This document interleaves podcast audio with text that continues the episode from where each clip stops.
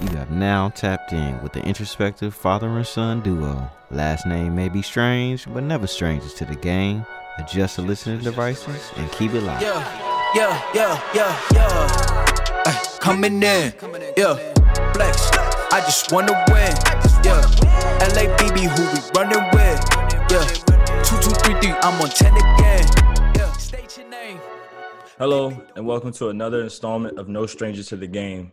I'm Ja, that's Troy, and today, as you can see, we have a special guest. Uh, goes by the name of Paul Turner. uh, Paul is someone that grew up in the same area I did, Southern California. Um, I knew him as a young kid. He went to the same high school as my older sister, um, and he was just always a figure around. But until I got to high school, when, when I got to high school, he became my track coach. Um, one of the first people to kind of introduce me to triple jump and, and really teach me a lot about it. And um, even though we didn't spend a ton of time together, we had a short uh, period of time. He became like a big brother to me, uh, the big brother I always wanted. Uh, sorry to my older sister, but I did want an older brother. um, and so, uh, without further ado, man, that's Paul Turner.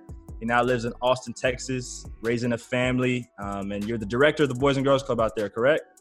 Yes, sir. Yes, sir.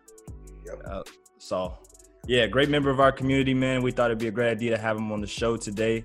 Um, Dad, any any any extra introduction that Paul needs, man? I know I left something out. Uh no, Paul is just a, a great, great dude. You know, over the years, kind of helped mentor him uh, in some of the endeavors, giving advice, and he's always been very respectful, always positive, always enjoyed having conversations and reaching out to him and watching his evolution as a young man, um, going from high school to college and now raising his own family. So it's really uh, encouraging and it's a blessing to be able to have this conversation with him and uh, just chat, chop it up. So uh, I'm excited. Yeah. Paul, any intro remarks? Are you ready to get into it? I mean, uh, first of all, appreciate it. You know, uh, Ja, you left out the secret sauce part, man. you know, I did get the sauce, the triple jump. Nah, man. To be honest, though, I, I really appreciate y'all, y'all offering me this opportunity. Uh, y'all, all of y'all played a huge role in just who I am as a man today. So, man, it's an honor to be here. So I'm ready to get it going. Appreciate y'all. Cool. All right.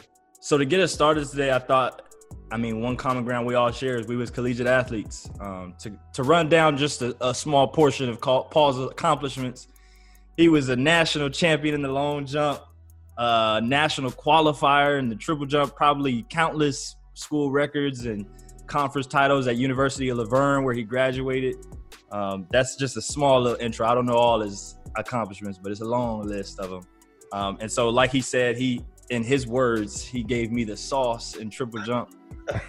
I don't know if I go that far, but he did teach me a lot about the event, a lot about the sport. One of my, you know, earliest coaches that kind of really helped me get started in this game, and I appreciate that. But we want to talk about your experience. I think me and my dad have talked at great length about our experiences as collegiate athletes. But in your own words, what was it like to be a collegiate athlete at the University of La Verne? Yeah, it was. I mean, it was a little, um, shell shock. You know what I mean? At first, um, because you know, college really wasn't something that was in my, you know, purview or in my, you know, longitudinal goals up until I want to say the end of my junior year, like competing in college. Mm. It wasn't until I got a call from La Verne uh, around the end of my junior year where they, you know, they're asking about, you know, my measurements and and how far I was jumping that I thought it was a reality. So when I got to La Verne, it was kind of like, you know, it was a lot different. You know, eating eating a certain diet, waking up. I mean, you know this because you, you know, you know, top notch athlete. Same with you, Mr. Strange. Uh, having to eat, having to wake up at five in the morning, hit the weight room, making sure your schedule was kind of revolved around practice and track meets. All that stuff kind of took some uh, getting used to, but um, I think a lot of that stuff actually helped me a lot along the way in terms of like my life, being disciplined, uh, being a father, and, and all other other facets. So it was a shell shock at first, but I think it was uh, it was awesome, and it, it taught me a lot. Let, let me ask a, a quick follow up question on that. What What do you remember the most? What was your most memorable college experience as an athlete? Um, it's, it's gonna be uh, my freshman year. Um, I was ranked, I want to say, top three in triple jump in Division three, and like top five or something in long jump. And uh, I went to national. The national track meet it was in Ohio or some some you know small Christian school. And uh, you know, according to those rankings, I'm supposed to be all American as a freshman. And I just I wet the bed, man. I went out there, got dead last, long, dead last, and triple. Man, I was on that plane ride, quiet, corner, listening to Drake. I don't, I didn't know what to do. Uh, but honestly, that memory, man, that motivated me because I was like, you know what? There's there's a either I'm a, either I'm gonna stay down this route, you know, kind of just you know I, I got top three, you know, I was sitting on you know my, my cloud nine. I could stay on this route or I could keep trying to get it. So I made a decision then on the on the plane ride back that I'm gonna try to maximize and optimize my my time there as an athlete. Uh, good stuff. It's funny you say that. Uh, Two things caught my eye in what you was just talking about. I know I'm one of those people that I wouldn't say I dwell on my failures, but they definitely use them as as fuel for motivation. And so the times that I fit, the times that I'm successful are cool, but I oftentimes just kind of push those to the side. It's when I, it's when I, like you said, wet the bed, and I'm like, no, that that's where I can't, I can't go back to that. It's like uh, what is it? Jordan that said, I like winning, but I hate losing more than I like winning.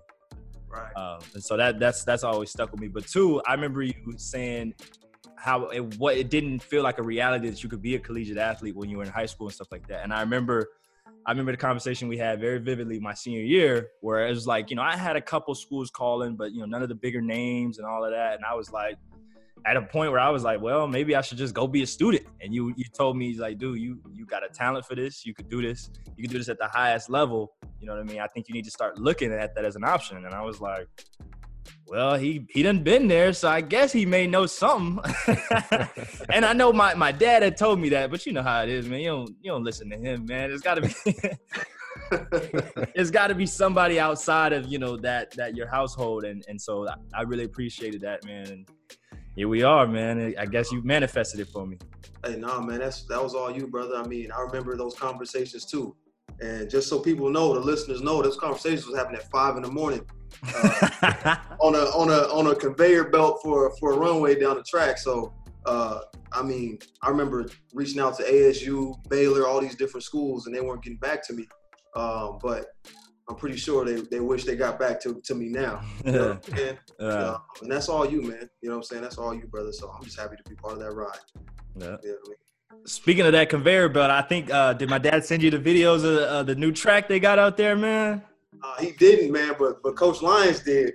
Oh, He really? Like, man, he was like, if Ja and Fasio had this, it would have been a problem. it would, and I was like, I concur.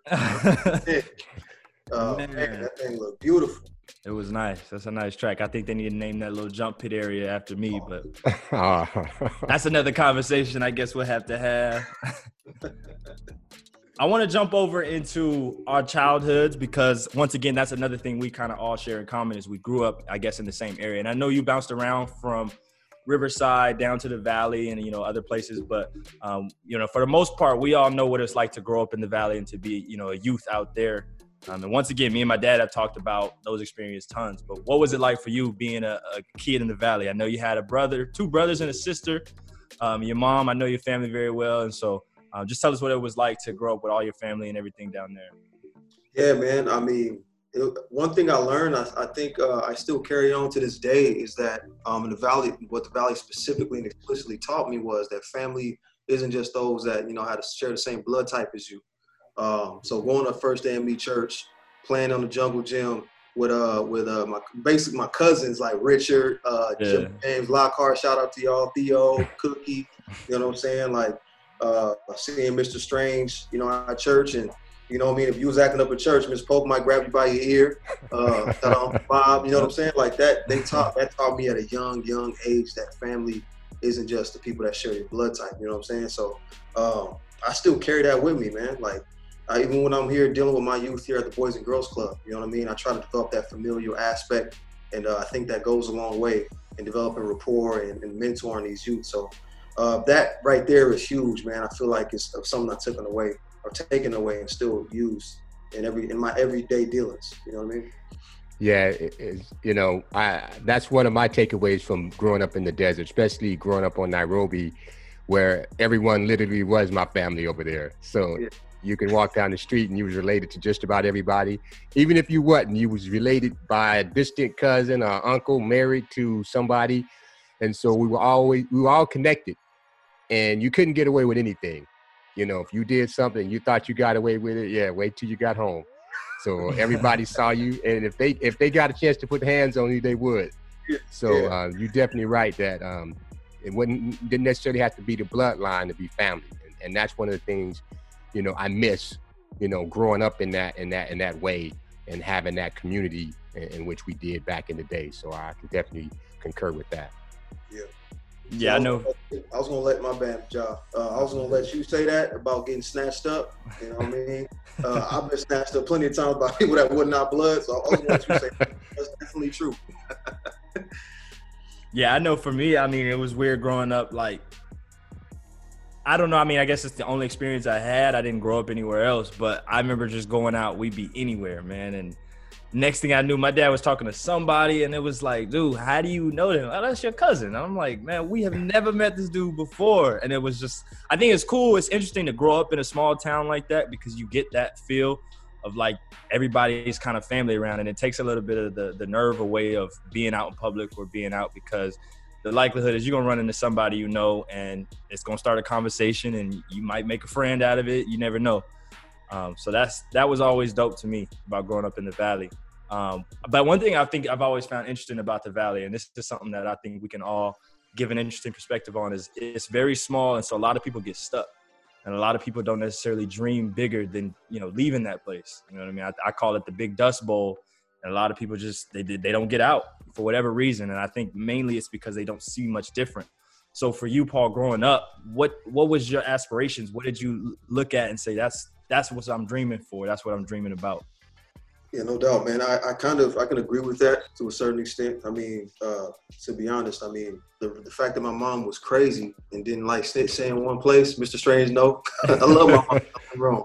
Uh, That's But- my girl, Stacy. My girl, man. You can't talk bad about Stacy, man. That's my girl. hey, she tell you if she was here, she's like, "Yep." but the simple fact that she couldn't settle, man. Like she always wanted to, to she always aspired and dreamed bigger than her her current situation. That allowed me to dream big. Um, I may not have actually knew where I was headed, but I always knew that there was something bigger and better for me. Uh, one thing that I always wanted to do, of course, was produce music. Um, my mom's always surrounded us with music.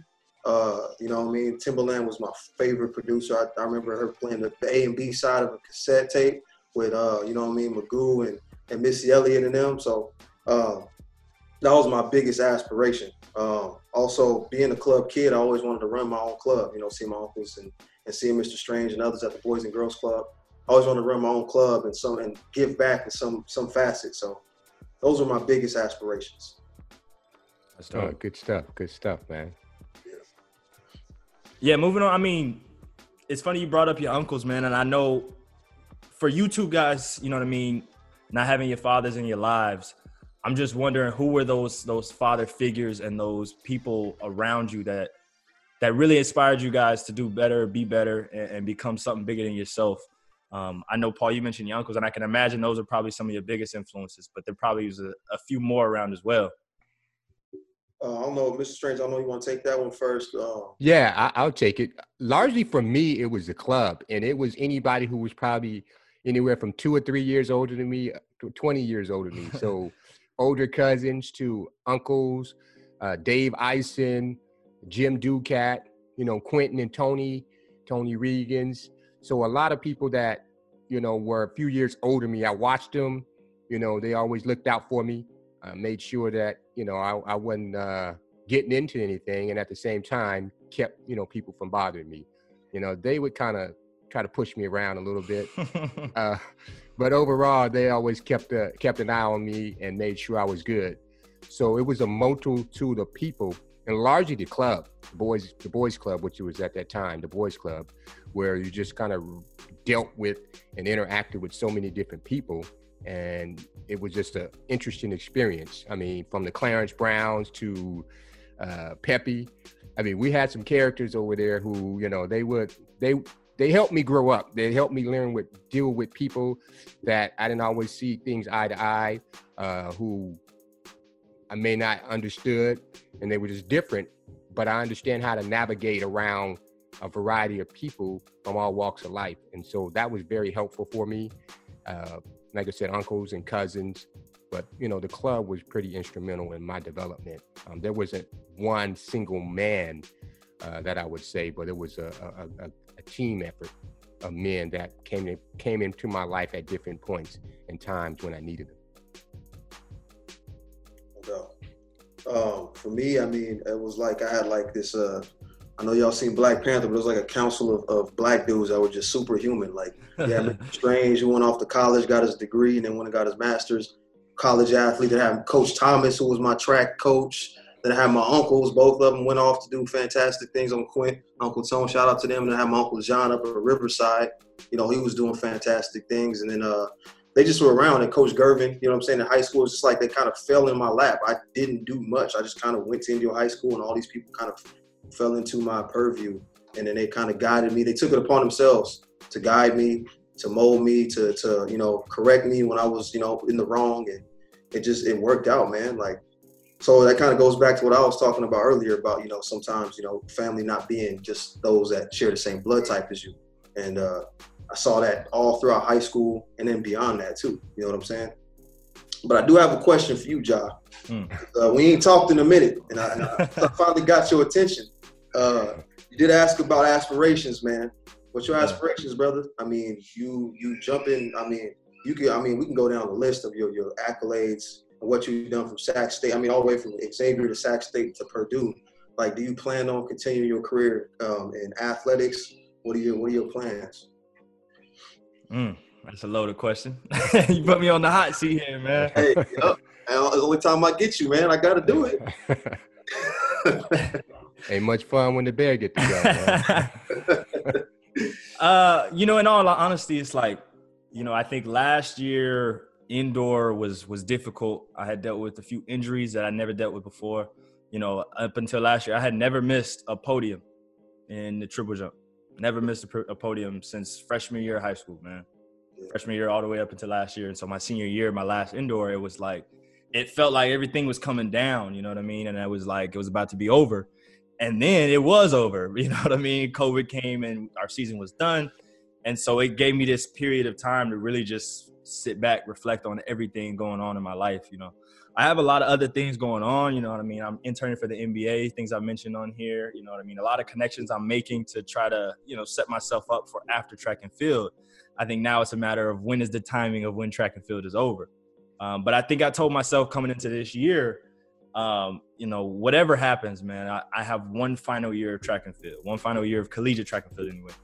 And so I think I'm looking at it as like I'm going to attack every day as if I'm trying to be a professional athlete. You know what I mean? And if at the end of the day, at the end of this season, when I'm good enough to do that, I'm gonna speak it into existence. When I'm good enough to do that, my plan is to go on, hopefully get sponsored, and you know pursue professional track and field and try to compete with some of the best in the world. You know what I mean? This year we'll hopefully have the Olympic trials and things like that, and I think I'm gonna use a lot of it as a barometer for like, hey, this is where I'm at. This is where I'm at, and you know I want to be realistic. You know what I mean? I, I have great dreams and aspirations, but I want to be realistic with myself. I think I struggle with the balance of like, you know what I mean? When I'm done with this, I want to pursue it, but I know how difficult it can be. If you don't get the sponsorship, you got to get a job. You got to try to practice, you know, after work and then you traveling on weekends and it's really difficult. I've talked to a lot of people who have tried to do it that way and it's really difficult when you can't fully devote yourself to it and you've got to find a way to live. Um, but I know I want to pursue it.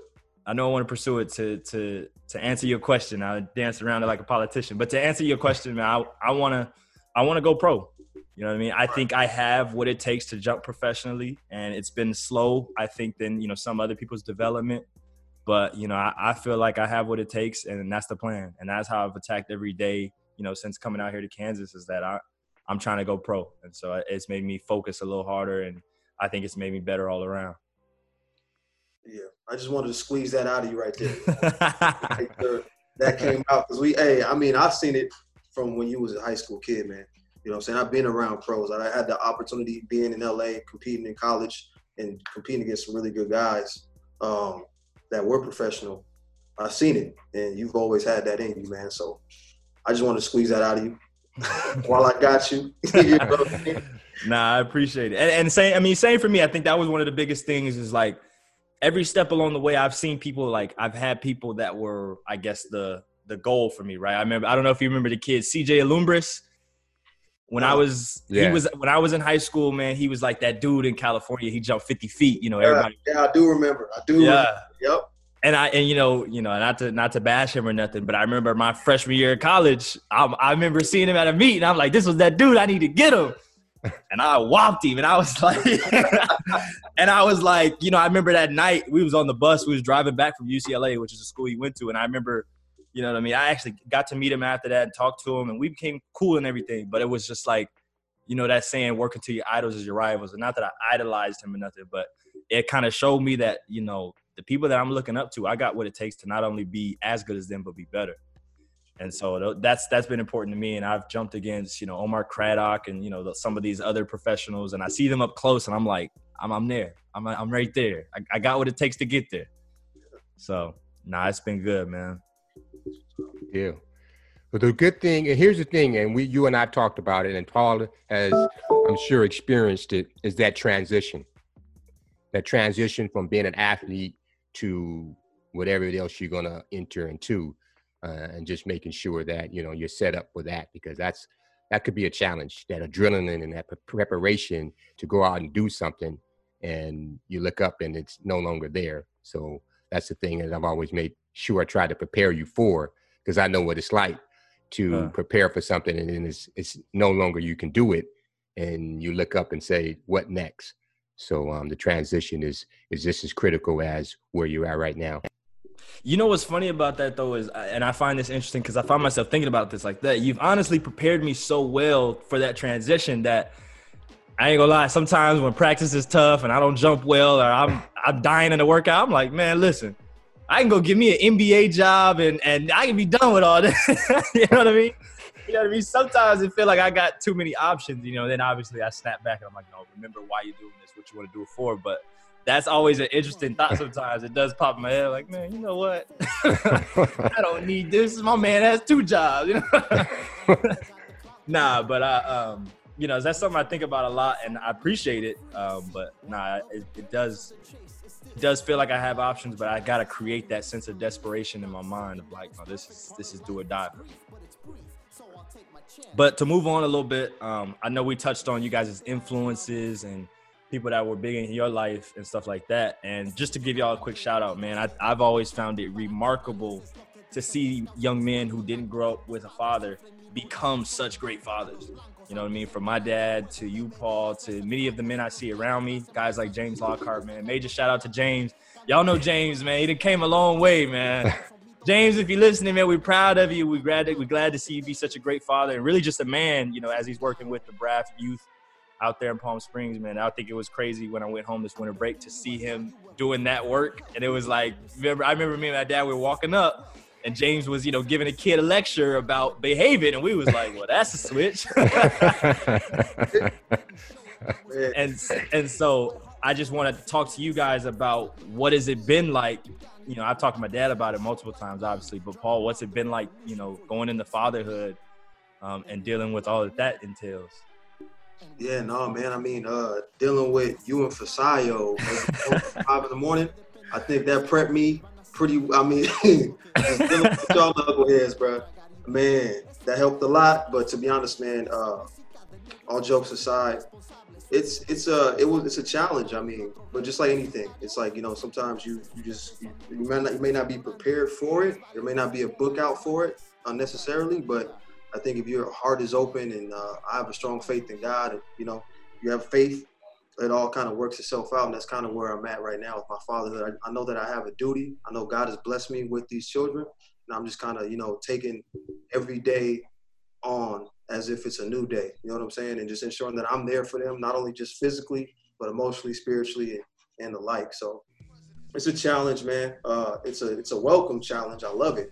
You get what I'm saying? But uh, definitely having you know a father figure around, no helps a lot. So um, Mr. Strange, you probably could speak on it a little bit more in depth, but uh, it's it's been a challenge, but I'm I'm welcoming it and uh, I'm enjoying it, man.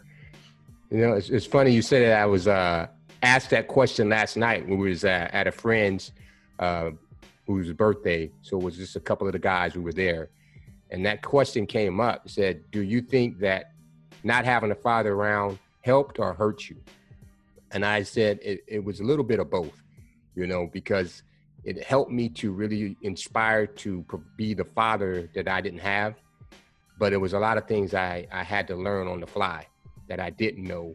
And so I could have been, I think I could have been even much better had I been prepared and knew what fatherhood was. So um, for me, not having a father around inspired me and pushed me to want to be great, a great father and, and always there for my children. But that lack of uh, male figure around, you know, kind of hurt because I, I, had to learn how to be a man. I'm still at 50 learning how to be a man and learning things that I, I should have known or, or, learned, you know, 15, 16, 17, 18 years old. So, uh, you know, I, it, it stretched out my learning curve. But overall, you know, I'm, I'm pleased with where I'm at. And, you know, uh, it's just a blessing to be able to have children that I have. They've all been good children, um, successful in their own right. And uh, I just love being a father. You know, I love being a father and being able to contribute and pour into their lives. Uh, not only my children, but just other children in general, just to be able to share with them an experience or give them something that they can take along with them uh, that will help them and, and, benefit them down the road. So, yeah. I, I, got I, I do have a question for both of y'all, though. I mean, I know I experienced my mother was like my father for the most part. Um, there's no disrespect to my dad. Like my dad came back in my life later on, and you know he passed away, um, cancer, RIP. Uh, so he came in the capacity that he could, right? Uh, do y'all feel like it's a necessity to have a father figure in the household? I mean, my mother took on both roles, and it was very stressful for her. But I mean, she didn't do too bad. You know what I'm saying? Like I'm yeah. doing fine. My brothers are doing fine. My sister's doing fine. Like, do y'all feel like it's a necessity, uh, explicitly in the black community, to have a father figure in the household? I would say yes. That doesn't mean you can't raise a strong, uh, um, a successful young man, but it's like you're making an adaptation. So if I got a Porsche and then I put a, a, another engine in it, it ain't quite the Porsche. It'll still run, but it ain't optimal. And so to answer your question, it's possible, but I don't think it's the optimal. It, I don't. It don't optimize your your ability to be as best, particularly if you have a, a sound role model that is a true father. You know, sometimes it can hurt having a father there that doing all the wrong things. So that can probably be as detrimental as them not being around. Um, but I think having that that real that that that figure there um, optimizes your ability to become a better man and a better person overall. Yeah, I think I agree with you in that it's optimal, but I think what I've seen a lot in my life, you know, obviously I grew up with a father. I'm very happy about that. But from the people that I've seen around me that weren't as fortunate, I think what I've seen is it works when you have what Paul had, and which is a village. You know I mean? Like he said, he had a council of men. You know, he had his uncle Quint, Tony, his uncle John in Riverside. He had all the males that, you know, Coach Thomas, which is somebody we definitely got to give a shout out to, man. Coach Thomas, you the man. And so I think, it, like I said, I mean, it's it's not the same as having a father in the home and somebody that you you build that actual relationship with. But I do think that you, to answer your question, it's tough to say it's not a necessity, but I, I would say you definitely can do very well without it if you if you have the other other tools in place. You have the other people surrounding you to to help fill those holes and fill those gaps for you. Um, but but yeah, nah. I mean that's coming from a kid who grew up with his dad, so I don't know for sure, but. nah, yeah, no, nah, your opinion matters, man. I, I, the reason why I ask is because you know working at the Boys and Girls Club, I get a lot of kids, and it's like that kind of parenting is kind of being outsourced in a way. You know what I'm saying? They're looking for mentors like myself or someone like a Mr. Strange. And, it, and it's like kind of out of necessity they're outsourcing that because they don't have it at home. Right. And I'm seeing a lot of kids that they're, succeeding. You know what I'm saying? They, they have a father figure that may not necessarily be their father, um, and they're seeing it either as, as a coach or as a club director or just someone like Mr. Strange who just volunteering his time. Um, so I, I wanted to know, like, you know, because I see kids succeeding without a father. Not saying that I necessarily think that it's not a necessity, but I see that. Like I see us in the community still figuring it out. We're still learning. So yeah, that's yeah. interesting. Yeah, and I think of sometimes the impacts that we may not be aware of, you know, because that biological connection I think is, is real.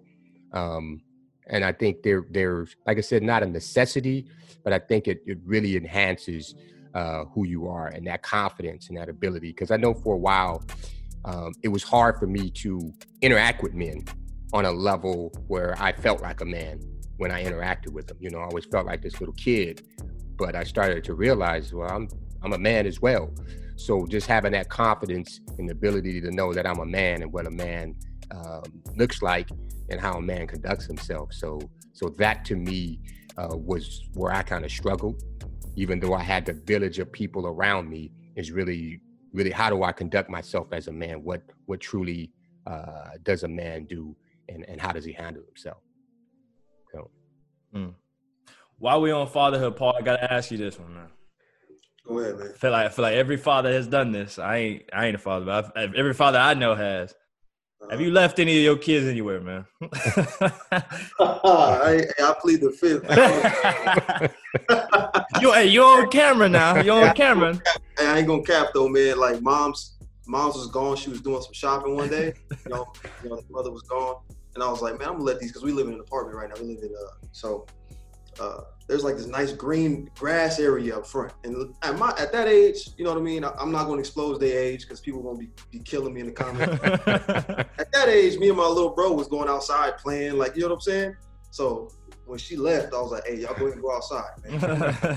I ain't gonna be with y'all. Go ahead. Here's a football. Here's a soccer ball." It was like, "Okay, okay." when they ran out the front, they was just out there playing, like, and uh, wifey came home, I guess later on. I was uh, I was uh, at work. She sent me a text like WTF. I was like, it done snitched on me, man. uh, so you know, I, I, never left them anywhere, but uh, I definitely let them go ahead and do their thing on their own. Like to be honest, like I truly believe, and I'm not trying to make this a philosophical discussion here, but I feel like as a parent, you're just you're trying to protect them and guide them so that they can then protect themselves and then kind of continue with something. No, just we're trying to develop adults here. Yeah. You know what I'm saying? Like I don't want them to feel like they need their mom and dad's validation mm. and, and, their mom and dad's eyes to do everything and anything. Mm-hmm. You know, albeit it may be a crazy way of going about it. Shout out to Stacy, my mama, but hey, I feel like I'm doing just fine. so I ain't never left them nowhere, but I definitely let them go ahead and do their own thing. You know what I'm saying? yeah. Nah, that's cool, man. That that's good, good, stuff, man. Hey, that's the old school way of raising them. Come back with a couple of knots on their head. They know, nah, we're not doing that tomorrow. hey, tell them next time, don't be snitching on you, though, man. Hey, that's why my oldest son, he was like, hey, mom, we was outside by ourselves. We was, I was like, oh. but yeah, man, it's all, it's all good. Oh, man. The last question I have for you, man, and we just want to I think something we can all talk about and end it on. And you, we touched on mine a little bit, but aspirations and, and what we're doing now, man. I know you're out there in Texas, like I said, the director of the Boys and Girls Club out there in Austin, Texas, and uh, you're doing your music thing now. What where do you see yourself in five years with your family and you know what you're trying to do? Yeah, man. In five years, I see myself. Uh, I don't know, man. I'm like a, I don't know. Uh, I don't know if y'all know Imhotep. You know, he's a mm-hmm. I don't even know if I'm saying that the right way but just had a multi multi passion guy. He was the first one to. Are you about to say something strange? I don't know if he's about to. No, I was just gonna say the the world's first recorded multi genius. Yeah, I'm not saying I'm a multi genius, but I have a lot of passions, right? So I see myself kind of diving into different passions and and kind of being multifaceted in that aspect. I love music. I love social, uh, you know, giving back social services and whatnot. Um, so I see myself having my own nonprofit in some capacity. Um, maybe in the tech world, because um, that is the ne- that's the new frontier, and I want to make sure Black and Brown kids have the the technologies and know how to use the technologies to uh, produce versus consume. Um, so I see myself um, in that light, teaching youth, um, still producing music.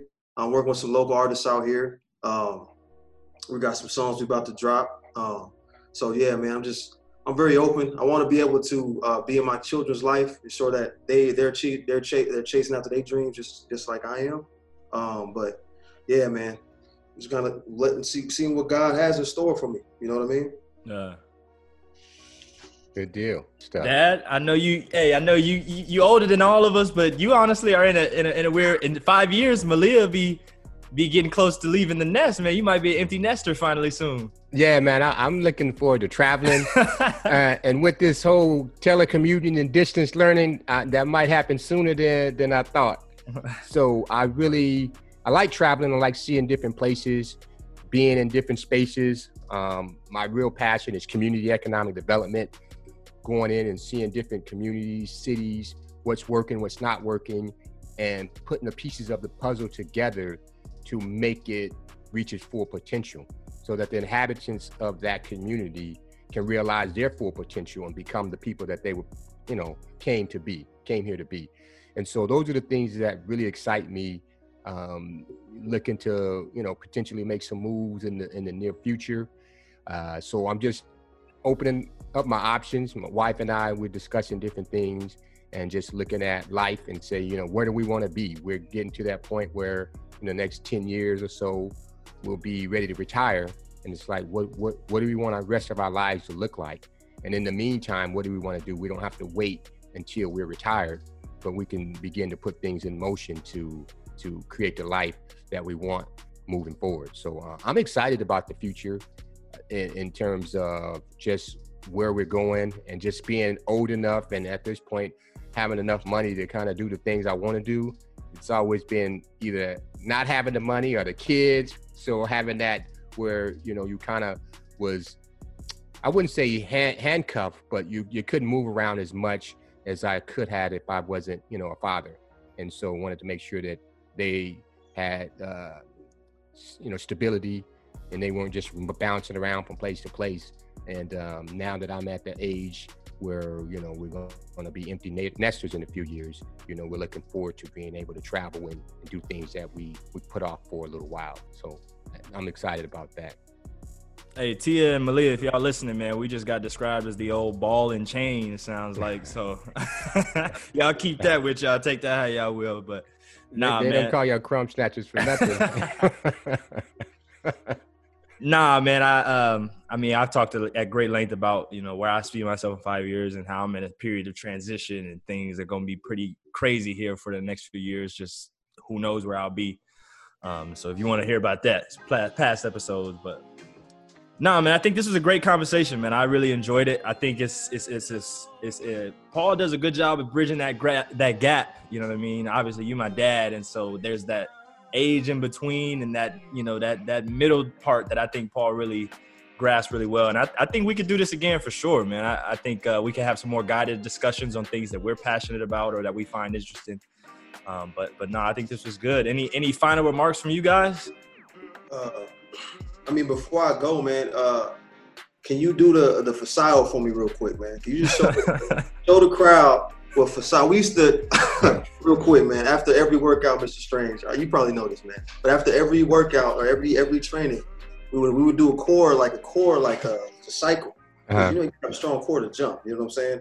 And uh, one of the things we had to do was, you know, just uh, forgot what they call it, just work on the obliques, which just kind of twisting your body. Yeah.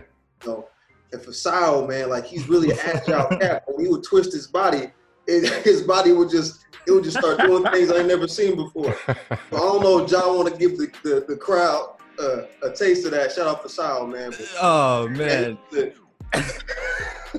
it was just it was just loud shrieks. Oh, oh. dude was going through it, man. And and for Sal, if you're listening, man, he was always stronger than me. He could bench more, squat more. He was, you know, just more explosive than me. But I always had him in the core, man. I always had you in the core, man. and you can ask Coach Lewis about that. Uh, but nah, man, that's my that's my brother, man. Shout out to him, man.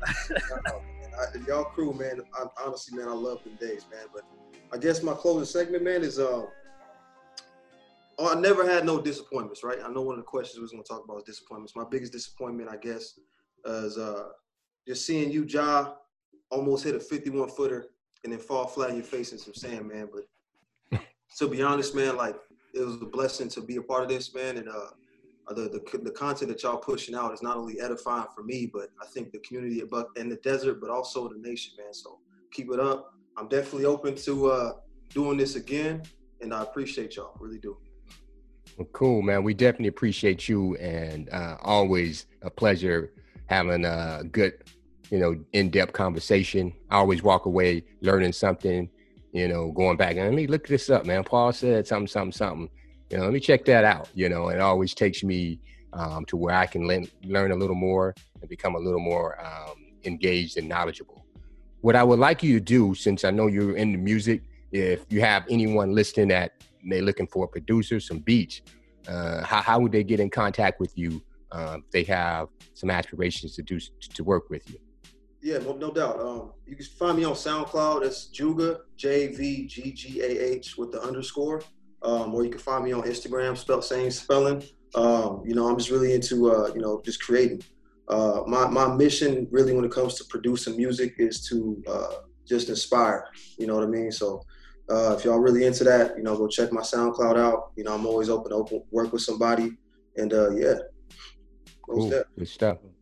Yeah. Dad, I know we talked about Black History 365. You got a fact for us today, man? Yeah, we we going we going live 365, um, Black History all year round. Um, yeah. the, the Black History fact for the day is Allensworth, California, was the first Black all township in the state of California, and it was founded in 1908. So, um, if I understand it correctly, it was also a, a community that Jack Johnson, the great um, boxer, black boxer, uh, heavyweight champion, uh, lived at some times. So um, it's a historical area that's uh, near Bakersfield, California. So that's our Black History fact for the week, Black History 365. Yeah, we'll have to check that out. That's not too far from the crib, man. But to end today's episode, man, I, I think one of the things that I've been sitting here thinking about is it's funny because we have a chain of inspiration, and I think it's important for our audience to understand you never know who's watching. You know what I mean? My dad probably never realized that Paul was looking up to him and he was admiring him from afar. And Paul never realized when he was out there jumping 47 feet and I was at the track meets just a little kid that, you know, I was thinking to myself, I want to do that one day. And, you know, here we are. You know what I mean? We've all inspired each other and we've become a great group of friends and we've learned from each other. And, you know what I mean? I'm excited to see where we all end up. So you never know who's watching. Always act as if someone is and uh, take that with you and do with it what you will. We appreciate you guys for tuning in for today's episode. Hope you've tuned in for past episodes and future episodes as well. Y'all have a good one. All right. Peace. Peace. All right. That'll wrap up today's episode. Glad we could take a moment to put you up on game. We post a new podcast every Sunday morning. Now you know. Peace.